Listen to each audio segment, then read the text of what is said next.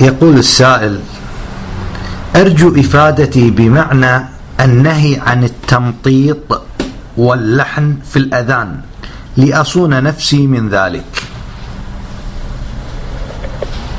أقول لأنه من التكلف ولم يكن سنة عن النبي صلى الله عليه وسلم. فأذان بلال رضي الله عنه وغيره من مؤذني النبي صلى الله عليه وسلم لم يكن أذانهم فيه تلحين مثل مد الهمزة. الله أكبر. هذه همزة استفهام. بعضهم يمد الباء. الله أكبر. هذه نعم. والحيعلتين يمدون المد ست حركات أو أكثر. هذا هو التمطيط وهو وهو التلحين وهو من التكلف. ويروى أن ابن عمر رضي الله عنه عنهما قال له رجل إني أحبك في الله. قال وإني أبغضك في الله